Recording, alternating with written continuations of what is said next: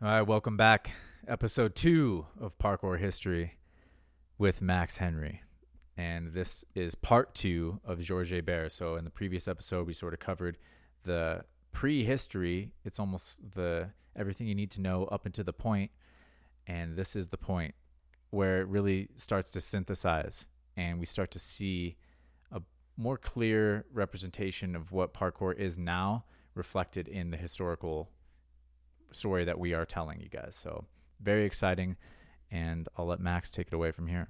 Thank you. It is. It does feel cool, by the way, to say parkour history with Max Henry. Yeah, this is he's the Dan Carlin of, part, and he can do the voice if he has to. But Oh, I don't know if we'll. I think we will get sued if we do that. Maybe Yeah. I don't know. probably. In 1875, Georges Hébert.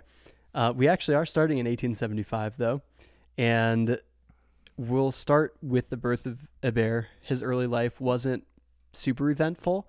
Uh, as we talked about, his influences were long, but the way that he kind of came into those influences was uh, he was born in Paris, 1875. He was born to a relatively well off family.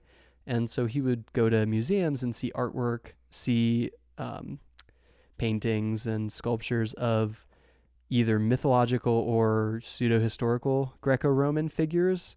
And his reaction to them, ironically, is one that I also had at that same age going to the Met in New York, which was basically, wow, those people are jacked. How do I get like that? and for Georges Hébert, the realization that they were jacked went a very long way and changed his life pretty dramatically.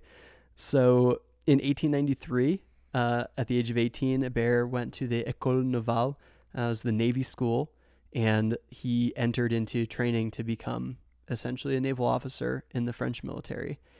And his training went well. He was well educated. He had, you know, no major issues getting into the officership.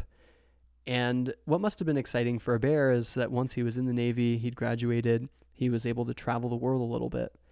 One of my biggest pet peeves that I have in the recounting of this particular story amongst the parkour circle is often at this point people say, and then Hébert went to Africa. Hébert did not go to Africa at any any point to my knowledge. Hébert's ship, the Suchet, uh, was sent to the Caribbean and South America. So Hébert was stationed in several places um, Uruguay, Colombia, um, Martinique, which will play a big impact in a little bit, and uh, Venezuela.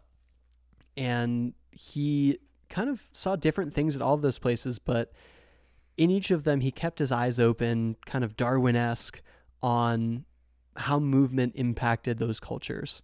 The first stop for Hébert actually was in New York, and this was in 1898.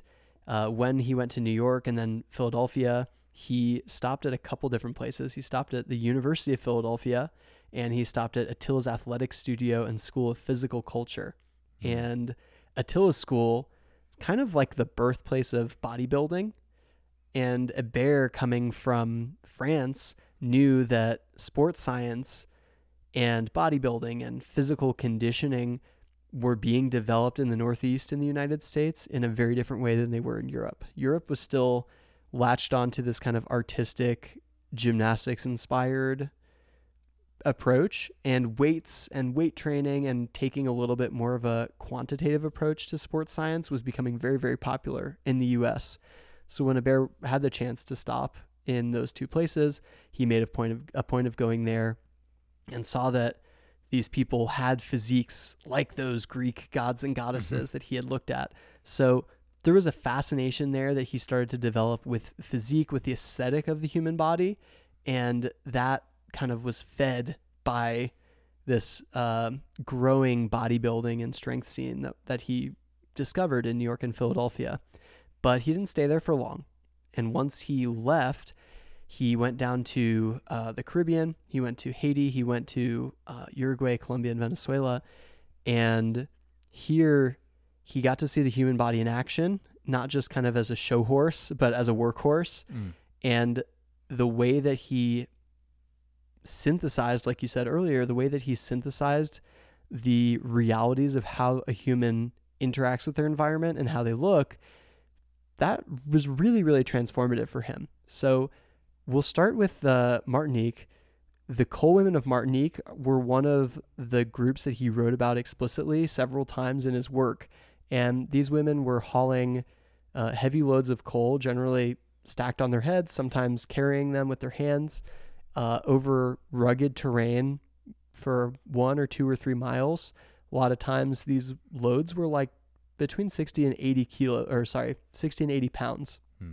so they were not light and Hébert was impressed obviously and i think that for him this was a wake-up call because he was used to women in middle to upper class french society there was a certain standard for beauty at the time that didn't necessarily value uh, strength in the way that Hebert saw portrayed in these women in Martinique.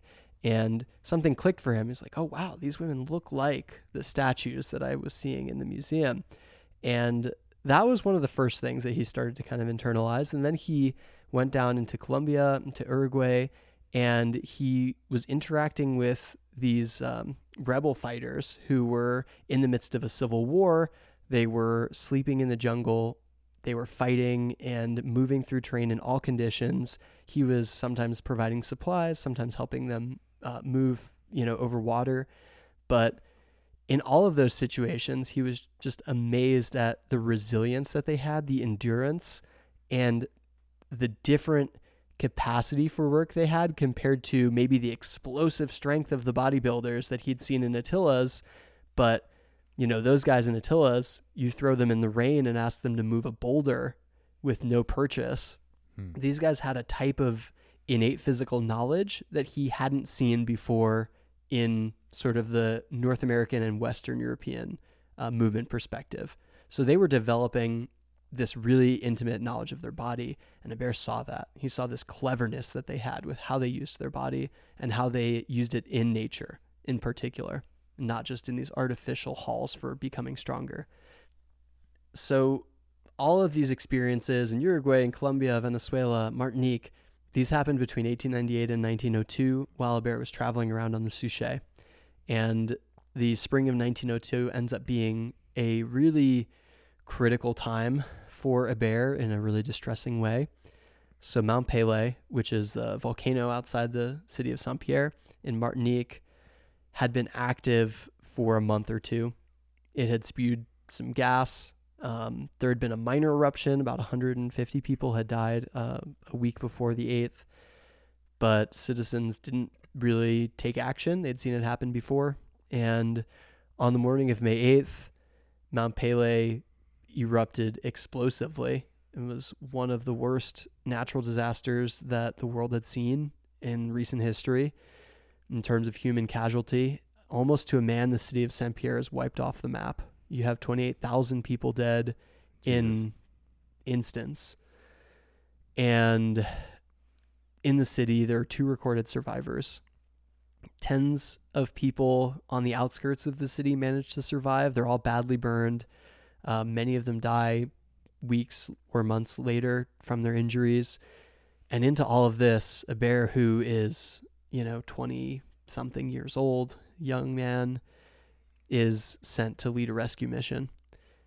Hébert manages to collect about, if I'm not mistaken, the Mhm. Suchet, his ship, was the first to respond. yes. So the legend goes. I don't know how factually pinpoint we can be, or how precise that fact is. Is- yeah, I mean, there may have been like fishing boats, Mm, things like that, but um, as far as like a, a, a major ship goes, mm. the only recorded one that I could find record of was the Suchet. And there is record, um, there are newspaper articles about it. There's uh, some firsthand accounts from folks that Hebert helped escape the island. Um, approximately 700 people ended up being rescued over several days by Hebert and his crew. And uh, I sh- it should be mentioned, Hebert is an ensign, so he's not the captain of the Suchet. Yeah. Uh, he was just the one that was in charge of the extricating these folks. And something that really sticks with the bear from this experience, I mean, I'd never read a firsthand account of this, and I did manage to find a couple interviews. It, I can't even begin to imagine how horrifying it must have been for people who were close enough to the city to see some of the damage. Because What kinds of things were they seeing that you I- remember from I the mean, account? it was just you're talking like severe burns, people being buried in ash, people being trampled to death. It was chaos. And Hebert was the one that was in charge of getting these people out safely. And the ones who did survive, many of them were injured. Uh, many of them, you know, some were suffocating, dying from suffocation. ashes clouding everything. This is a major volcanic eruption. And Hébert, I think, was really transformed by this experience and realized that for his fascination with human movement to mean anything, it needed to be grounded in something more than just developing movement as its own end. Hmm. And this ties back into what we talked about in the previous episode. He was an explorer. He was Mhm. following the other explorers at, you know, the bodybuilders and by 1902 he'd started to wrap his brain around developing a systematic training approach for sailors. So his goal was prior to the eruption of Mount Pelée, his goal was to create a way to train sailors on ships with minimal space and do it in a way that allowed them to use their whole body, not use a lot of equipment. He'd also been majorly inspired by the movements of the top men in the Navy, who were the folks responsible for handling all the rigging, the sails, and he'd see them clambering about barefoot in all types of weather. They had phenomenal balance. They were incredibly strong. Um, their grip strength, in particular, was uh, of note to Hebert.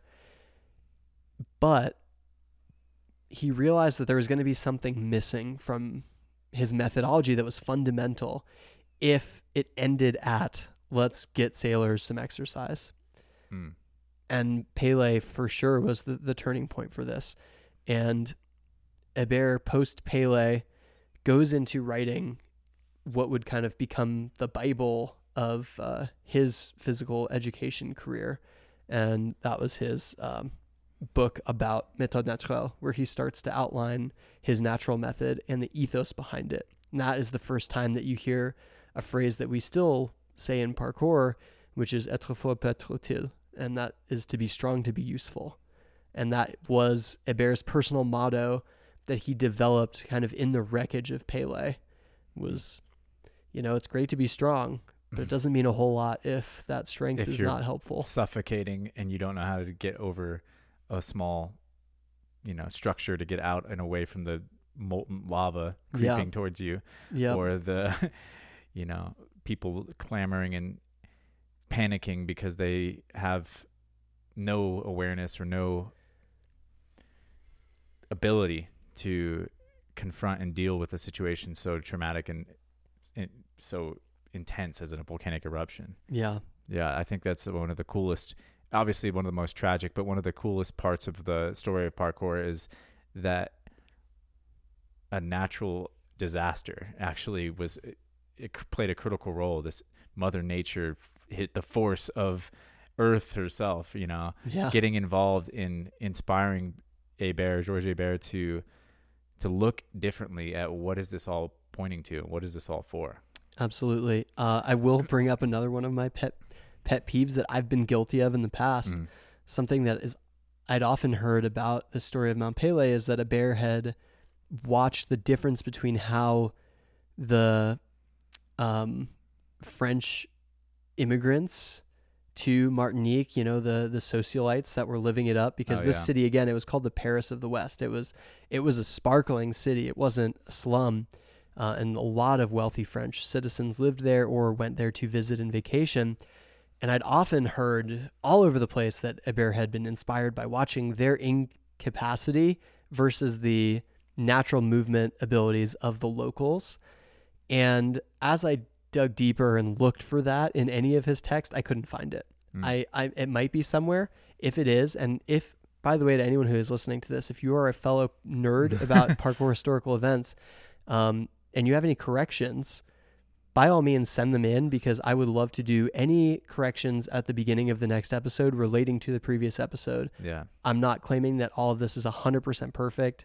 Um, we've obviously done our best researching, but things can slip through the cracks. So if you catch one of those, let's make it 100% perfect by editing it uh, in our little editorial intro on the next episode. Or even like I can go back in, edit it, re-upload, however it needs to be done. Yeah. You know, we, We'll, we'll make sure yeah, it's right. that's accurate. that is interesting. Yeah, because obviously the juxtaposition is there in his mind, or maybe Yes. we we can assume that it's there in his mind because and the he, coal women in Martinique Yeah. were that's the same island, right? So he was very aware of the difference in physical Mhm. capacity between, for instance, in particular, the women that Mhm. were working these very, very physically intense jobs in Martinique and the women in high French society. Yeah. I think that is a, a an obvious dichotomy that he was aware of. Yeah, but- it might not be that it was so explicit that he was like, "Oh, I'm watching one woman drown" or whatever, Yeah. and the other one not. But she it's speed like vaulted over the- that wall. and- she did a sick double kong over her own house. Uh, it's just, but it's clear. I I mean, it, it it it seems reasonable to assume that just the very impact of the eruption itself can make it very clear and obvious what kinds of uh, you know, just how far off the beaten path we can get as a whole culture in terms of preparing ourselves and you know obviously with even the pre-eruption where Mhm. hundreds of people were died and yet we ignored it or they ignored it on the islands and um I know I think that's the- very fair. That it was more of a, um, I think that it's hundred percent wake-up call. accurate that it was a cultural thing that he had noticed, and Mm. his move back toward utility as an Mhm. emphasis for movement was in response to a culture that was becoming less and less engaged with nature and with reality Mm. post-industrial revolution. We were creating gardens and these Mhm. beautiful places that were detached from the harsh realities of nature. And this was a huge wake up call for him. And I think this was a, a moment where he stood up and said, Wow, we need to re engage with nature on a physical level because we're clearly doing something wrong. And I think that you're you're spot on. Uh, it might not have been a direct comparison in that Yeah. moment, but all those factors were there. That was certainly a, a conclusion that he drew from those circumstances. and so he dives in he makes the the method natural uh, in the wake of this eruption Yes, he starts writing down his principles Absolutely. And this is a it's important also that this wasn't like he, you know, Yeah. came back down, he came down from on the, way home like- mountain and wrote this book. This is a process that his his uh, most popular book, Physical Education or Complete Training Using the Natural Method, is finally published in 1912, and it was the culmination of kind of the next 10 years of work. So he gets back to France. He's got these ideas for how to change the way that soldiers are being trained, and he wants to also incorporate it into the civilian population. In 1904, he is given the chance to work at Lorient's Naval School. So this is a school with um, about a thousand students, and you know the the French military. I th- I have a feeling it was one of those situations where he came back very excited. they said, "We can give you a thousand people, but we're not going to give you more than that. We'll see how you do." And he had a couple of years to train them, and this was 1904. By 1906, he- they're doing well enough that he is put uh, in charge as head officer for the development of gymnastics education at Lorient, and he completely scraps all of the things that they were doing previously, which were these Prussian drill-based regimented routines.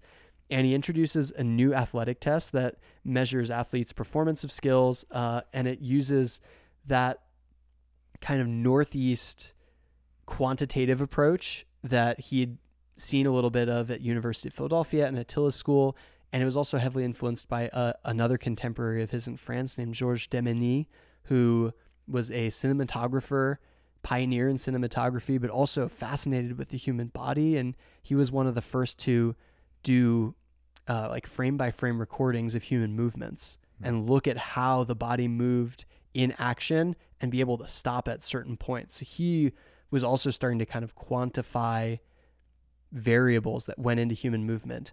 And Hebert absorbed this and was just like, let's go. We're going all in. This is 1906. and he tested 12 skills. These skills were a 100, 500, and 1500 meter run, long and high jump uh, from standing and from running. He did rope climbs. He did stone tosses for distance, weightlifting, a 100 meter swim, and an underwater dive, which covers almost all of the bases that Rabelais had outlined, and then Amorós, and then Hébert himself outlines later on in his his book, The Natural Method. There wasn't any combat self defense training. Not in, these this list? courses, but they were. It was a military school, Mm.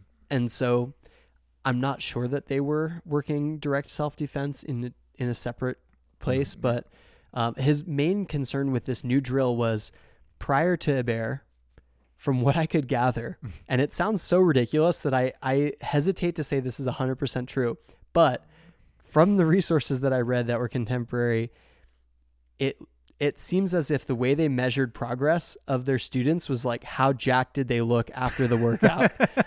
so it was almost entirely based on uh, body composition and kind of a feel for how athletic Mm. participants were.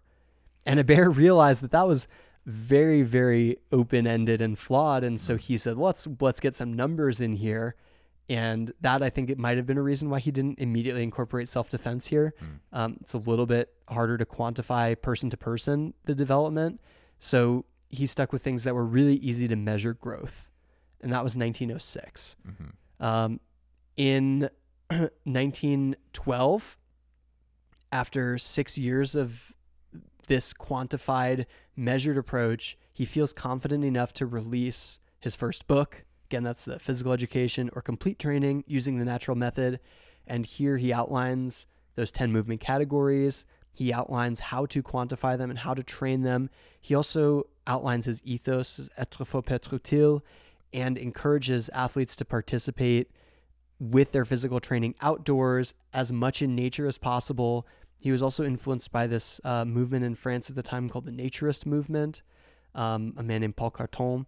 And their whole idea of health was that you had to engage as much with nature as possible. So it was, you know, train in as few clothes as you can get away with socially. Mhm. So take your shirt off, you know, go in your boxers, go barefoot, engage with the natural world to the fullest extent that you can. Hmm. And all of this is outlined in his book in 1912. And in 1913, Hébert is given the opportunity to perform in a showcase for the International Congress of Physical Education in Paris.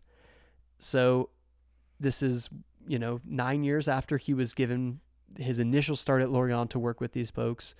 Some of them he's been working with the entire time. Hmm. They were all ages. Uh, initially, it was just the students, but he ended up working with boys from 8 to 20. He also worked with uh, women and young girls, and he worked with some older men as well by the end of this program.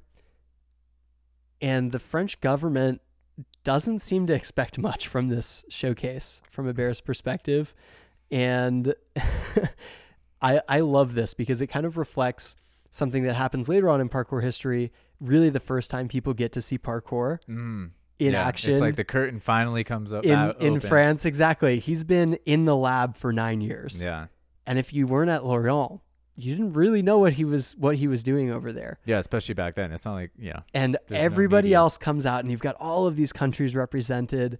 Um, you know, all over the world, they're sending people, and they're all going out and they're doing their Prussian drill, and they're turning around, and they're incredibly well coordinated, and some of them are very jacked, so they must have trained really hard, because those two things are the measures of progress, and the kind of curtain comes up on Hébert's athletes, Mm. and they just come running out and they're I actually I I believe I've seen a video. I don't know if this was 1913 or if it was a later demonstration. The video that I saw, the men that participated in the boys were in essentially short shorts, barefoot, no shirts. So you can Hmm. imagine everybody else in stuffy drill. This may not have been the first one, um, but I think it's good as a visual. They run out as a group of you know 30 to to 50 participants.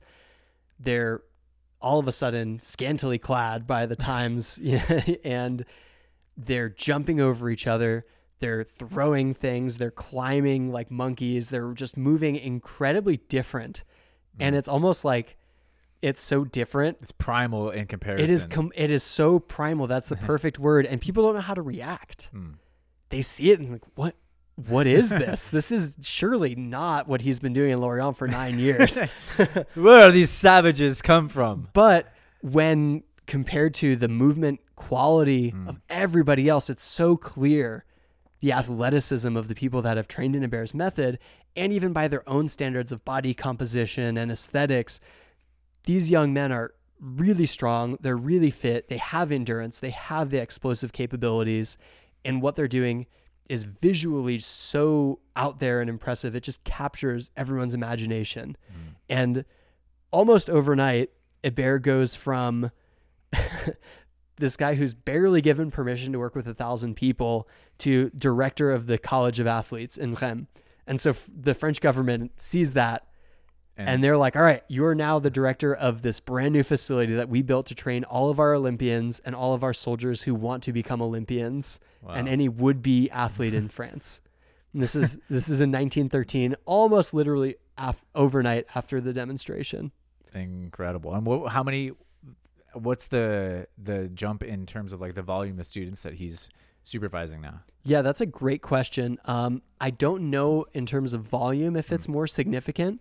What. But we do know the is the quality. is like absolute. exactly. So uh, is tip of the where spear at that point now. that he's yes been in- it's like going from of. it's like going from i don't know um you know it's like going from a military school in indiana to west point yeah. you know it's like you can't get more prestigious than this posting if you want to be a phys- physical educator in france at the time uh, additionally a lot of the other countries that were there immediately go up to Georges Hebert, they get his book and they start to adopt his method. So Argentina, Belgium, um, places that would eventually have a big méthode naturelle community in, in several decades. They all start in 1913 at this demonstration. So sadly for Hebert, it's 1913. He starts to work with uh, the athletes at Rennes. He doesn't even get a year before World War One breaks out, and this brand new facility, the entire city, many of his students are consumed by the war. Hmm. Um, the city is bombed, um, not not to the ground, but it is it's rubble in in many cases. A lot of his students end up on the front lines. A lot of his coaches from Lorient end up on the front lines. Hebert himself fights and is injured. And after seeing the death of many of his students and coaches and working to rehabilitate himself and then eventually being put in charge of other students, uh, I'm sorry, other soldiers that he helps to rehabilitate, he kind of recontextualizes his success. Hmm. And World War One ends several years later.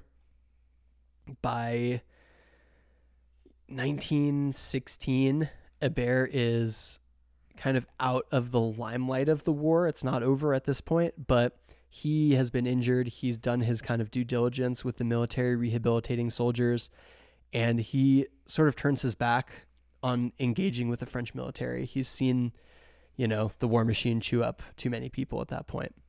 And so he leaves and he starts to work kind of on engaging more with the civilian population. Hmm. So that was something that we we talked about. One of his main motivations was, you know, this movement shouldn't just be for soldiers; it should be for everybody. But he'd taken a step back from that due to all of his work in Lorient and then in Rennes and his success.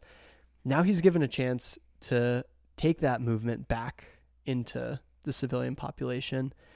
And the first thing he does is he formalizes his obstacle course that he used in training, and he calls it the Parcours du Combattant. Again, this is for anyone who's familiar with parkour history, the word parkour should sound quite familiar. um, he also starts to incorporate quadrupedal training into his work, both with civilians and with any military folk. There was an interesting moment where, for a long time, militaries in the West refused actually to use quadrupedal movement as part of their training because they thought it was too savage and degrading Hmm. for their soldiers. And when World War One started and Hebert saw the conditions they were fighting in, he was one of the few to implement quadrupedal training. And the French government saw that the folks he worked with who were training on crawling skills and crawling efficiently were the ones that survived better in the trenches. Hmm. So quadrupedal training is adopted universally by Western militaries at that time, um, in large part due to Bear's involvement. Wow. And this is uh, again 1916. He formalizes his obstacle course. He starts to move away from working with the military, and in 1919, 1919 excuse me, he finally cuts those ties formally. So the war ends 1918. Mhm. 1919. He's out of there. And the same year, he moves to, um, excuse me, a town called Deauville. And he begins a project and a facility called La Palestra. Mm. Can I ask real quick before we go into Yeah. La Palestra because it's a fascinating chapter? Uh, do you feel like it's like? Do you have any indication through what you researched on? You know, obviously, it's a horrible experience to have people around you die. Many of the people that he probably loved and, and trained, and his students and coaches and whatnot. Is it is it like an ethical decision that he was coming to? Like, is he sort of is it just trauma from the war or is it actually that he's like maybe shifted his position on what he values and you know does he want to participate in that machine anymore do you do you have any indication like has so, he has he shifted a perspective on on that if you know what i'm asking yeah, it's hard to say exactly what his motivation was. Hmm. I think it's pretty clear that he no longer wanted to engage with the French military complex directly. mm-hmm. I imagine he felt some responsibility for watching so many of his students and athletes and coaches die in the trenches. Um, something that we can look at historically is that he refuses several posts and offers to work for military schools and departments after the war is over. mm. So they wanted him. it's not like he was cut yeah loose yeah it's like they wanted him they were willing to put him in positions that were not traumatic that you know it's not like you're training soldiers it was these are military schools maybe you're training 8 to 16 year old boys mm-hmm. Um, and he still refused to work with them. So that to me seems to imply he had a problem kind of with the general concept of training people for war at that point. Mm-hmm. and later on we'll see that he his disengagement with the French military and generally like later on with the the French government as a whole he kind of becomes more and more of a libertarian as he gets older. He's very individualistic as he gets older um, in terms of how he engages on a public level so I'm not en- entirely sure but I think it's fair to say that at least the things that happened to him he didn't want to he didn't want to reinforce any of those systems that were in place. Yeah, no, I, I think that's um, yeah, it's good to know that. I'm excited or I appreciate knowing Yeah. that he turned down some of those roles. Whether he was interested, we don't know why yeah, we don't. he turned them down, but it is fun to or not fun, but it is interesting to think about just you know what was driving him because obviously he had the Mount Pelée, you know, influencing his assessment of what is important and where he wants to point his compass or like what's his true north on Yeah. some of this stuff, and then with the war being the what it was, uh, it's certainly in my world, you know, and just listening to the story, it sort of puts everything again into different perspective. And when you know you realize, okay, there's there's the natural element and there's always the human element. You know, Yeah. us fighting with each other has always been a huge part of of Absolutely. what people want to do with movement and how they want to weaponize it. And it, it's an interesting. Yeah, and I don't think that he felt guilty about, you know, his students participating in the war necessarily, yeah, but I do think that maybe he realized this is the end game of war. Mm. The end game is what I'm seeing here and World War 1 it's hard to overstate yeah. That's what particularly. Yeah, it's really hard to overstate in the context, historical context, how traumatic that would have been, because large scale mechanized warfare until then, I mean, we had never seen anything like it, Mhm. um, and hopefully we don't see anything like it in the future. And I think that the move to La Palestra for Hébert was a move back to the natural a Mhm. move back to his roots and where he kind of saw this ideal relationship that human beings have with movement and with nature Mm. because he had seen the dark side and he needed some balance. Yeah. And not only does he um, stop working with the French military, but in terms of balance, he at La Palestra works exclusively with girls and women. And this is a chapter of Hébert's history I know nothing about. He opens La Palestra with a woman named Yvonne Moreau. And Moreau had been a former student of Georges Demeny, who was the cinematographer that we talked about. And she had been one of the few female instructors at the college at Rennes. And after several years of working together, Baron Moreau got married. They opened La Palestra and they worked together to build um, a group of female instructors who were comfortable and competent in the méthode naturelle instruction, and they build a curriculum for La Palestra. And this quickly becomes one of the more popular. I, don't want to say schools because it was it's almost like a camp in a sense. Mm-hmm. I you know I it was a place that wealthy people would send their daughters for an extended period of time to learn about all types of things. And it wasn't just physical education, there was also an emphasis on, um, you know, housework and cleaning and cooking and life skills that women at that time period needed to know.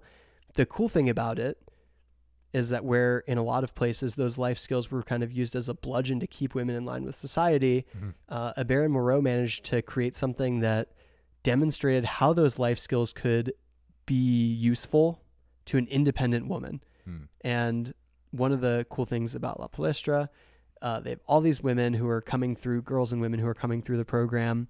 Uh, two of the girls end up being the first to sail their own sailboat.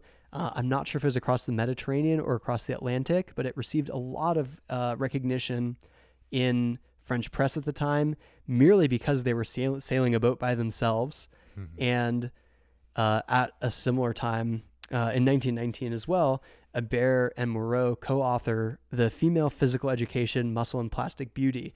And it is a commentary on both kind of social expectations for women at the time, physical training, and physical expectations for women, and what the French social socially constructed perspective on beauty said about the culture at mm. the time. So it was this really, really important, deeply kind of philosophical work, mm. uh, and also deeply feminist at, a, at an early time. And uh, I mean, I, I don't think it's a coincidence that it happened in France, where you eventually have people like Simone de Beauvoir who lead that like second wave of of feminism. So I was not aware of Hébert.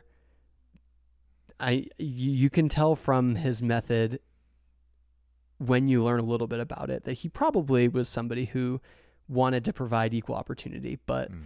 uh, seeing him actually go and create that space and work with his wife to to put that into action, especially after one of his biggest inspirations were those Greek statues of the gods and the goddesses mm-hmm. and the coal women in Martinique, and it was really impressive to me that he went and put that into action uh, at a time when French society wasn't necessarily conducive, particularly for someone coming from a military background. Mm. Uh, to make that leap was, I think, speaks a lot about Hébert and, and obviously the influence of his wife on his character, but also the roots of his method and what that philosophy has to say going forward.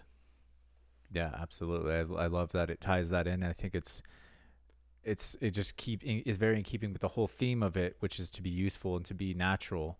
You need to be you know as unbiased and engaged and in touch with nature as it can be. And it's clearly again it might just be a nice example um, it, and i'm speculating but just having that you know that world war one that traumatic that um, obviously horrific images and experiences that he had lived through it's a pretty easy conclusion to draw that he might have been reminded like there's something unnatural about this and maybe i need to go look where there's fewer men killing each other and just you know, at least there's there's one piece of this equation that's missing, which is women right now that he wants to point to and, and probably learn from as much as educate.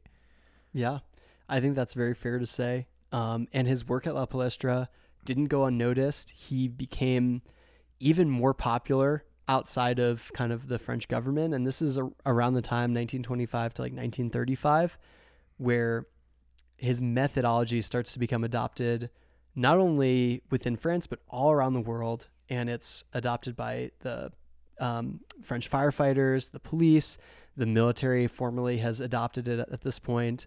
Um, private companies like Michelin Tire Company, they use Hébert's method to help their workers exercise in the yard. Um, you know, they take their break and they go have an, an Hebertism session. And uh, it's really cool because we get to see his method had always been something that was intended for a wider audience, for a, for a, a broader audience as well. And it starts to explode into that. And these centers start popping up in all these countries. And uh, in 1930, you had over 250 Hebertiste centers. Hmm. And this is also around the time, by the way, I'm saying Hebertiste. There was a, a name change from natural method to Hebertism, and Hmm. they'd be called Hebertistes. Um, so that name change, ironically, was also kind of the point at which Hébert starts to disengage from his own popularity and fame. You've got these centers popping up. They're free, they're open to everybody, all ages are welcome men, women, doesn't matter. And as it's becoming more and more popular and slipping out of kind of Hébert's control, he starts to disengage with it. Hmm. The folks who are organizing these centers all over the world want him to be the president of their association. He declines.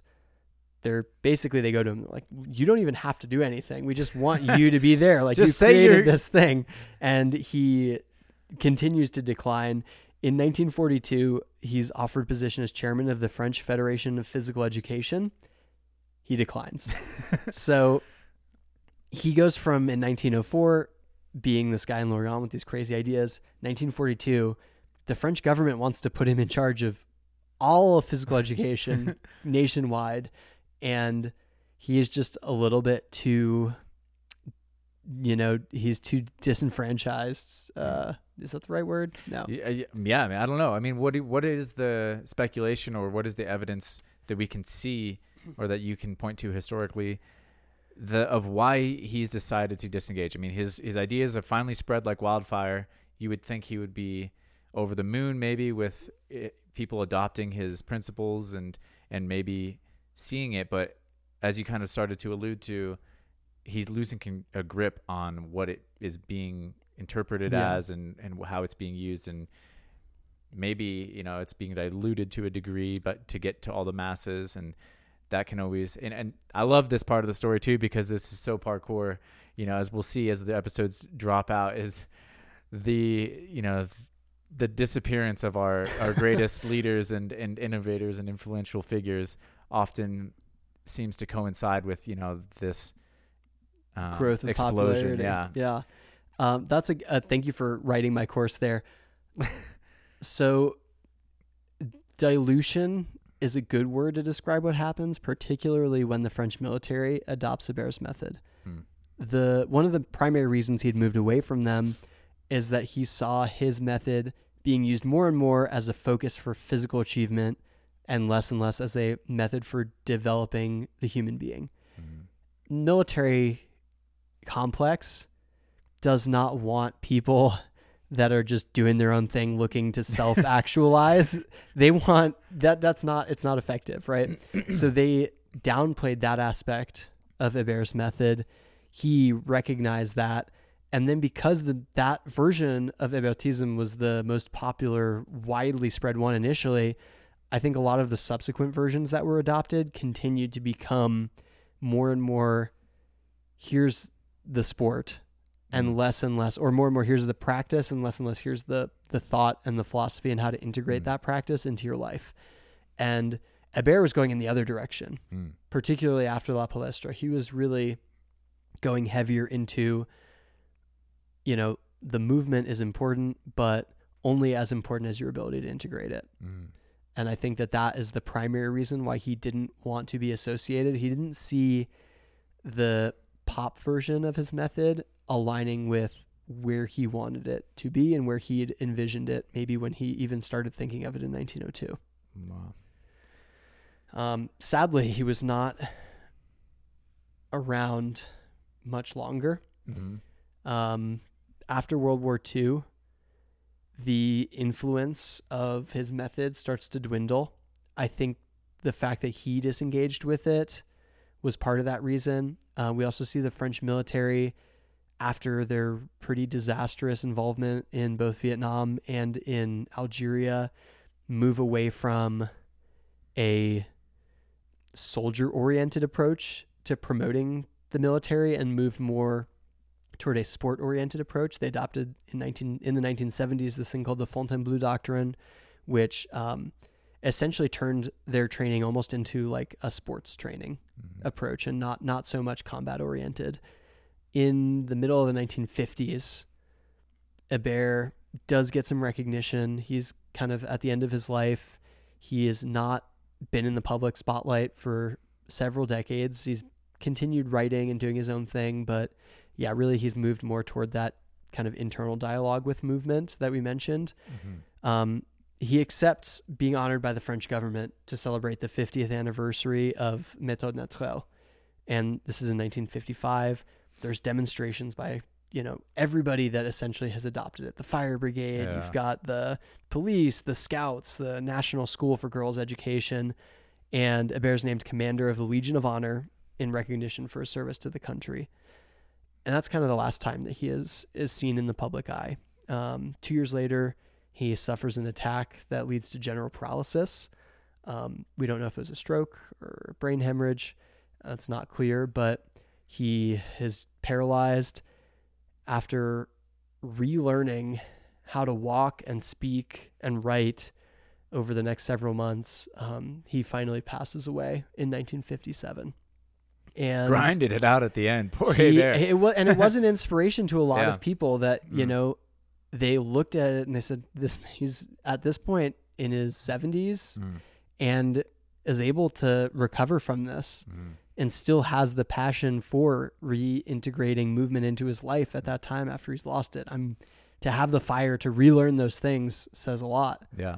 um, but to just kind of talk about his legacy and close up that chapter after again the 1960s 1970s um, the method nat- nat- méthode naturelle it's not as prevalent in the french military the centers around the world start to lose steam without kind of a track for moving forward and without big leaders who are these cultural icons there's not a lot keeping people in natural method, particularly in the watered down versions that some of these places had adopted. And kind of by the 1970s or 80s, it was almost forgotten. The Mm. only real remnant that you had were these parcours du combattant, uh, the obstacle courses that would be littered around the suburbs that were based on Hébert's work, but without any context. And we still see those in a lot of places here in the States and, and in Europe um, the exercise trails. That is Mhm. a direct legacy of Hébert's work. Hmm. But other than that, the name, the ethos, être fort, être utile, the philosophy, where all of that had come from, there were a few people carrying that legacy, but the fire was getting smaller and smaller. And it wasn't until really the late 1990s with the explosion of parkour in 1997 into the French public Mm. eye that we see the sort of final form of uh, Hébert's work take shape. And there'll be more on that in the f- episodes to come. Coming of course, we have some uh, storytelling to get there. So, very exciting. Yeah, man. What an incredible chapter of the story. I mean, he's such an amazing and influential figure. The more I've listened to you talk about him, the more I've just been inspired and awestruck about who this guy was and what an incredible life he led to bring all these concepts. He was so ahead of his time in many ways, you could say. Yeah. Um, and it's very interesting to see, you know, who is carrying that kind of energy now in my mind, you know, and how that, that there's, there's people and figures that are doing some of the work that he's doing still today. Um, Absolutely. And I think one thing I really appreciated from the great work that Seb Foucan has been doing recently with Mm. all the podcasts and videos that he's been making, which are, I mean, the the reason we made this right is so that people that don't have maybe the desire to listen to all that can kind of get a consolidated version. Um, at only 50 minutes, it's Hey, so consolidated nice and tight. but I do think that uh, it was amazing to hear from Seb that all of that founding group they were aware of Hébert and his legacy because that was a question I'd always kind of had is Yeah. how direct was the influence and we're going to trace that line in the next episode but from one of the founding practitioners himself it's really good to hear yes we we knew about méthode naturelle and we knew about the training and we knew what it was like and we knew être fort être utile and it was an influence Mm.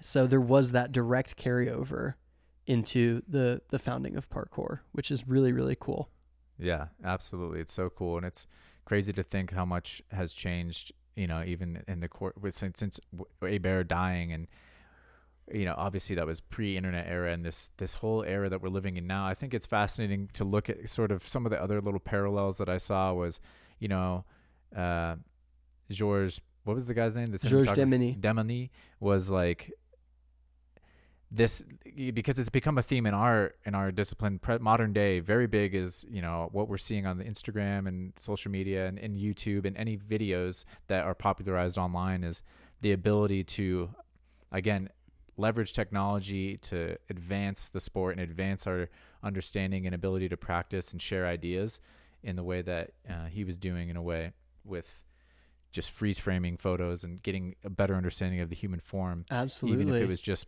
one picture at a time. yeah being able to demonstrate an exercise in in sequential photos hmm that was unheard of at the time. So and that was an amazing thing to see oh these muscles are doing this and this muscle is doing this. We thought this worked your mhm. quad but it turns out we can see the hamstring is engaged in this picture at this Mm. moment. So yeah he absolutely used technology and Hébert was an early adopter. And i think that's just as important um, you know he bridged the gap between the the naturists who you know they were like the yogis that wanted to hang out naked in the rain and meditate. Hmm he bridged that gap between the naturists and the sports scientists hmm and he was able to find something in the middle that spoke to the common person that brought a connection to nature. The the thing that you were doing was tied to the real world. It had real world consequences Mm. very much as he saw with Mount Pelée. And I think that was always in the back of his mind was that his discipline needed to be a function of and, and an engagement with the real world and not this artificial world that society had created particularly the high society of France in the early 1900s Yeah. Or even the di- completely, you know, destructive and violent, uh, so, like not society, but just culture or whatever political climate that created World War One. absolutely And so I think it's yeah, that's one of my favorite things that we talked about earlier, you know, before we started recording even was just like how this engagement with what's really happening is so crucial to where he wanted to take his creation of the practice and his principles. And I think it's definitely a part of how we're engaging and how we're defining parkour today is we need sometimes and there's been a sort of a resurgence of like okay well where do, where does this all mean? Like what is parkour's identity? And sometimes especially salient right now to me to think about okay this is this is partly what's missing. And this is you know what rafe Mhm. again we just talked about rafe being on recently. This is some of the work that he's exploring and seb's coming back out and helping clarify and give us more context for is what does this movement mean to us? And like how does it actually work in our lives? Because um I have a good easy to yeah go ahead. I have a good uh, a good way to think about that. When I started parkour, 2007, the you went out and trained, and the way that you engaged with the environment was, let me find a thing that's hard for Mm. me to do. And some days it could have been I'm gonna QM, you know, a thousand feet. I'm gonna go to the track. I'm gonna do 400 meters of QM. I'm gonna sprint, and then I'm gonna try and do this like seven foot wall run when I'm exhausted and see if I can do it. Mhm. Other times it maybe it was I'm gonna work on my balance or stick this tech, you know, work my Kong precision distance, whatever. Now, I think a popular training motivation or common training motivation is what clip am I going to get at the spot that I go to today? Mm. And that fundamentally is not engaging with reality in the same way that parkour engaged with reality in the early 2000s. And I don't necessarily think that it's a bad thing. I think it just we talked last episode about that spectrum of sport and culture. I think the more you disengage with reality, the more that you push toward the sport, the artificial Mhm. side. And I don't mean artificial in a bad way. And it's not a knock against anybody who wants to go you like any training motivation is good, right? Yeah, You you yeah. doing a thing is better than you not doing it. But I think it's important to also try to engage with the other side actively and make sure that you are staying rooted in some type of more maybe primal or more intrinsically motivated engagement with the natural world. especially if you're struggling. You know, I think that's one of the reasons. Like, I, to, to this me for this, for me, this clarifies some of that those questions that a lot of us run into in our training when we get too far down that rabbit hole where we're trying to get so focused on a clip or competition or mm. the sporting mechanisms or you know even just catch up with the catching into the trends that happen within the sport or on the internet and this can recontextualize and help you understand like oh yeah you can forget the identity of parkour and like obviously it's still being formed but this is one of the ways that it seems to be evolving in a or this is some of the this is i think you've touched on something that is what what is holding us back because there's some Mm. there's some distant dissonance with and i think some people can't point their finger at it and this is sort of what you're pointing to is like i've I see the dissonance. I see Yeah. it in the modern, you know, people are people aren't necessarily sure why why are we uncomfortable with the, the internet and the the sponsors and some of the Yeah. the ways that our culture has expressed and it's it's it's this is because we can feel that it's getting away from what it is and even if we don't have the words to articulate it sometimes we Yeah. might understand like ah we're I'm getting pulled off center by by getting into you know producing this content for the wrong reason. Yeah, uh. I mean the metaverse is a great example of an, a purely artificial world, and I love the internet and I love Instagram and I'm on it regularly mm-hmm. because it's also a tool that you can engage with the real world, not in your training, but with the real world community of people who practice. Mm-hmm. And to me, especially during the last two and a half to three years of the pandemic, not being able to see my friends in Europe and getting to watch them train and some of the people that I'm closest to, getting to see them live their lives and engage with movement makes me feel closer to them. And I think that there are plenty of healthy ways that we can leverage technology to grow as a community. Uh, it's a maturity thing as well. And I think that, you know, there are ways out. And I think training at height, for instance, is a way out that a lot of practitioners have looked to because that's a very fundamental way to engage with nature Mm. Is to put yourself in a life or death situation. But I think there's also the shadow side of it where you, for instance, when not to put kind of any words into the founders' mouths, but when when the founders were doing a lot of these challenges at height, and I think for someone that we both know, like for instance, like Dylan, Mhm. um, early days of all of these challenges that he was doing at height, it was Is a lot of times it was existential. quiet. It was existential. It was this. It was exactly. It was a self motivated and internally focused practice. Mhm. And you know the recent uh, manpower evolution Mhm. is a good example of something like that started not as let me prove myself over this gap, but let me use this gap to prove to myself something. Mhm. And now it's become let me use this gap to prove to the world yeah and not necessarily that's how everybody is doing it, but there is a certain element of broadcasting achievement and engaging uh, in that more artificial sense that makes that boundary a little bit more blurry. And I think that when we pursue training at height and things like that, it's really important to recognize is what I'm actually after maybe a more honest engagement with nature Mm. and with reality? And if so, am I getting it through this? Or is this just hiding the problem and feeding me with something that feels like it's fixing and feels like I'm engaging with nature?